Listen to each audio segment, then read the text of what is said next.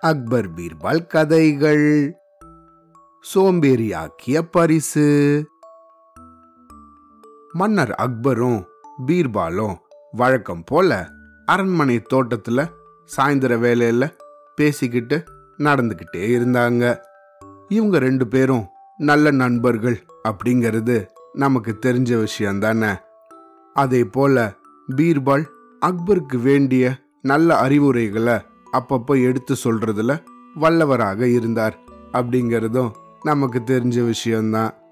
ஆனா அக்பர் கிட்ட ஒரே ஒரு விஷயம் மட்டும் பீர்பாலுக்கு பிடிக்கவே இல்லை. அதாவது அக்பரோட ஆராயாமல் கொடுக்கிற வள்ளல் தன்மை. பல தடவை பீர்பால் இந்த விஷயத்த அக்பர் கிட்ட எடுத்து சொல்லியும் அதை பெருசாக பொருட்படுத்தாம தன்னோட விருப்பப்படி பலருக்கும் வாரி வாரி வழங்கின்னு இருந்தாரு இதனால அக்பரோட கஜானாவே காலியாகிற நிலைமை ஏற்பட்டுச்சு. இந்த மாதிரி இருந்தபோது ஒரு சமயம் அக்பர் வழக்கம் போல மார்வேஷத்துல ராத்திரி நேரம் தன்னோட சேனாதிபதி அகமது கான் கூட வெளியே போயிட்டு இருந்தாரு அப்படி போயிட்டு இருக்கும்போது நட்ட நடு ராத்திரியில இவரு தெருவோரமா பார்த்த ஒரு காட்சி அவரோட குதிரையை நிறுத்தி இவரை கவனிக்க வச்சுது. அந்த இடத்துல ஒரு எண்பது வயது முதிர்ந்த பெரியவர் ஒருத்தர் செடி ஒண்ணு நட்டுக்கிட்டு இருந்தாரு. இத பார்த்த அக்பர் ஐயா பெரியவரே இந்த நடுராத்திரியில இது நீங்க செய்ய வேண்டிய அவசியம் என்ன? அப்படின்னு கேட்டாரு. அதுக்கு இந்த பெரியவரோ ஐயா வழிபோக்கரே இந்த செடி எனக்காக கிடையாது. நாளைய சமுதாயத்துக்காக நட்டுட்டு இருக்கேன் பகல் நேரத்தில் என்னோட குடும்பத்துக்காக உழைக்கிறேன். ராத்திரியில கிடைக்கிற நேரத்தில் இது போல செடிகளை நட்டு வைக்கிறேன் அப்படின்னு சொன்னாரு. ஐயா பெரியவரே இந்த செடி வைக்கிறதால உங்களுக்கு என்ன பயன்? உங்களோட வயதை கவனிக்கும் போது இந்த செடி வளர்ந்து அது பலன் தரும்போது அதோட பலனை அனுபவிக்க நீங்க இருக்க மாட்டீங்களே அப்படின்னு கேட்டாரு. அதுக்கு இந்த பெரியவரோ? அதனால என்ன வழி போக்கரே இந்த செடியால எனக்கு நன்மை விளையலைன்னாலும் என்னோட சந்ததியினர் பலன் பெறுவாங்களே அப்படின்னு சொன்னாரு.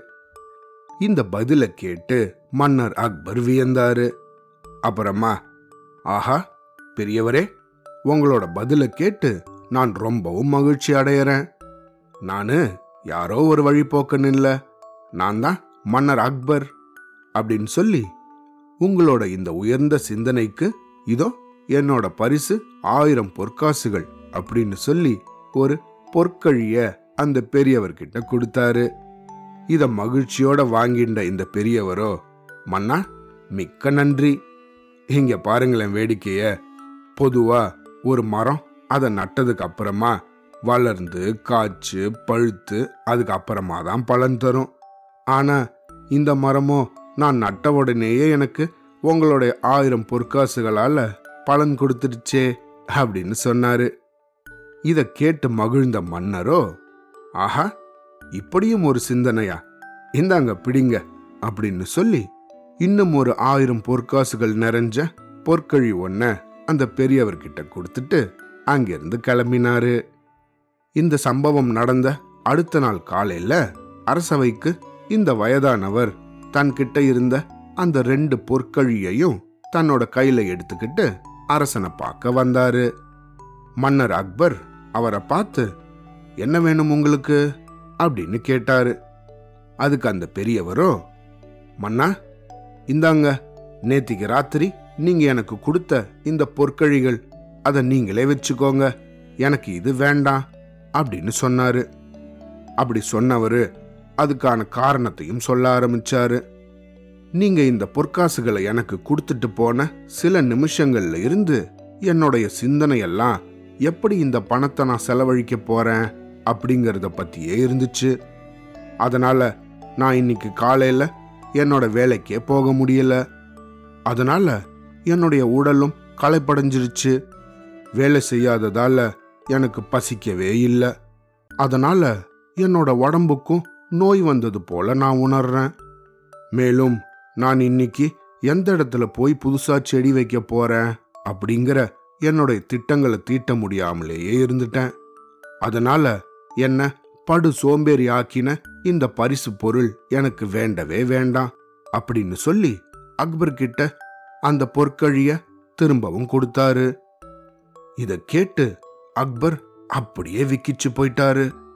என்ன செய்யறதுன்னு தெரியாம அவர் முழிச்சிட்டு இருந்தபோது தன்னோட வயதான வேடத்தை களைச்சாரு பீர்பால். தான் யாருன்னு அக்பருக்கு தெரியப்படுத்தினாரு.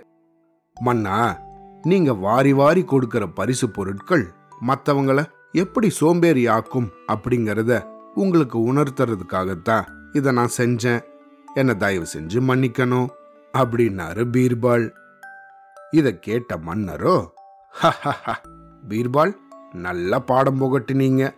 இந்தாங்க இந்த ரெண்டு பொற்கழியையும் உங்களோட மதியூகத்துக்காக என்னோட பரிசாக வச்சுக்கோங்க அப்படின்னு கொடுத்தாரு.